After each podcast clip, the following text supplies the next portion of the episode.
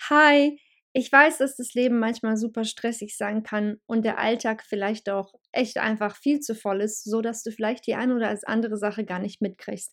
Deswegen dachte ich mir, ich mache eine ganz kurze Erinnerungsepisode, falls ähm, du es bei mir auf meinem Instagram oder äh, auf meinem Newsletter nicht mitbekommen hast und vielleicht doch Interesse hast. Ich will einfach nicht, dass du das hier verpasst, falls du eine Fotografin bist oder eine sein möchtest. Okay?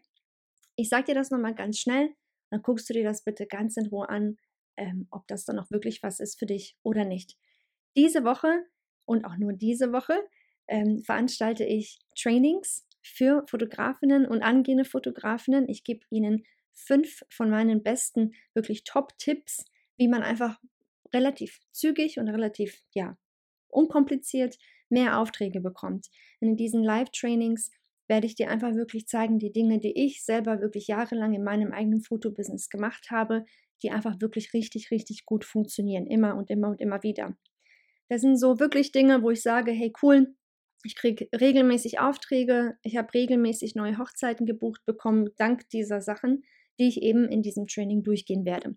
Wenn du also sagst, ich habe richtig Lust, ich habe Lust, mehr Geld mit meinem Fotobusiness zu verdienen, ich habe Lust auf mehr Aufträge, ich habe Lust auf ein bisschen mehr Zeit oder einfach, ich habe einfach Lust, etwas in meinem Leben zu verändern.